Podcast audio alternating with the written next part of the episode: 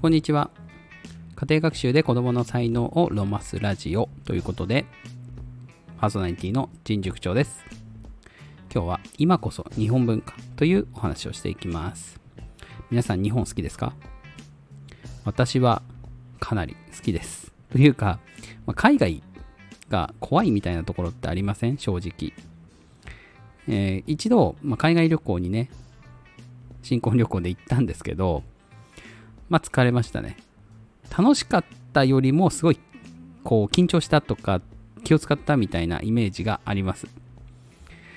まあ子供が生まれちゃうとなかなか行くことができないので、まあ、記念にっていう感じで来ましたが、まあ日本の旅館みたいなとこにわーっと泊まってた方が気が楽かなって感じでした。私はね、うん。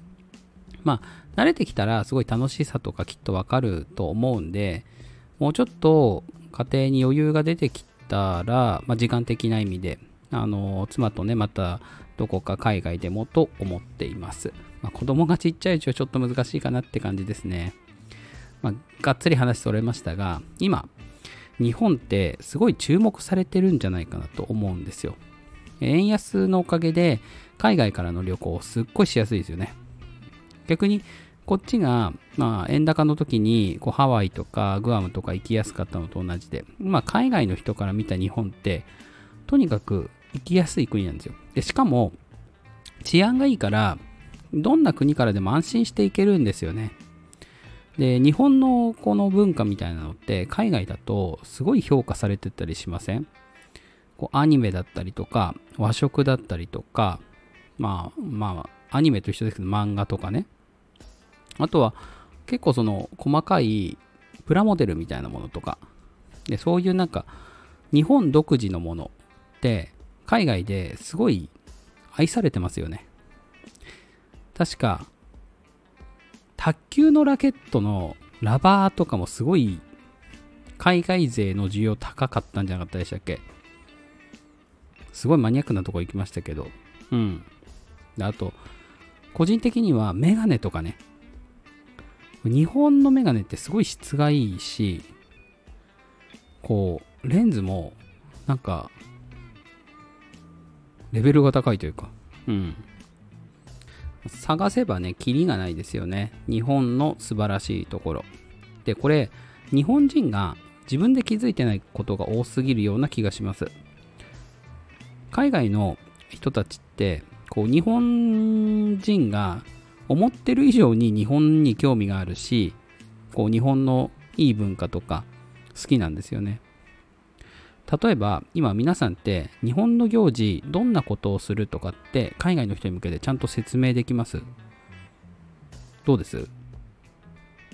まあ日本の行事って言っても結構その海外からね入ってきたものを日本風にアレンジしてみたいなところありますけどね。うん。ひな祭りとかね。端午の節句とか。あと祝日にこう日本国旗出すとかね。でああいうこう日本がもともと持ってた文化みたいなのってえ私たちくらいの世代になるとあんまり意識してないんですよ正直。私のおじいちゃんとかおばあちゃんとかに聞けば結構どんなこともねパッて答えてくれるんですけど私はねそんな話せない正直。私はね恥ずかしいなって思っちゃいましたね最近。だから、うん、今インバウンド需要みたいなのがすごいねあると思うんですけどここはもう日本っぽさみたいなのを前面に押し出していく必要があるかな。うん。日本っぽいもの。いやもうアニメとかね漫画とかだとあまりにもこう分かりやすすぎるんでそれよりかは今自分が住んでる地元で昔からあるもの。ね昔から名物になってるもの。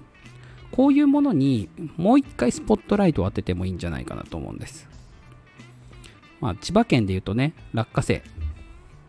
これはねもうぶっちぎりですけどね。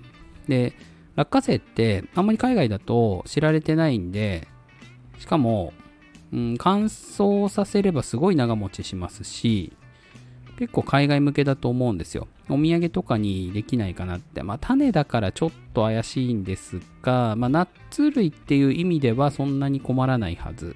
なので、えっ、と、この辺、おそらくもうね、開拓されてますが、海外への路線みたいなのは。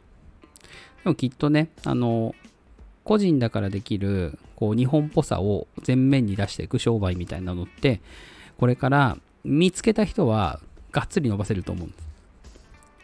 ね、もう SNS とかそういうことじゃなくて、とにかく今ある、こう、日本の伝統的なものとか日本っぽいものみたいに、まあ、これからは注目していく必要があるし子供たちにもそういう視点を持ってほしいなって思いますよね自分が生まれた国大切にしてほしいじゃないですか私も、まあ、自分の子供がね将来もしかしたら海外に行きたいとかって言うかもしれないですがそれでもまず日本を大切にした上でこう海外で日本の良さを発信していけるような人間になってくれればなと思いますその時はねうん、日本で暮らすことはね、全然いいことですけどね。うん。まあ、今日は、えー、今こそ日本文化をというようなお話でした。えー、皆さん、日本好きですか、えー、今日の放送いいなと思った方は、いいねやコメント、フォローをいただけると嬉しいです。それでは、失礼します。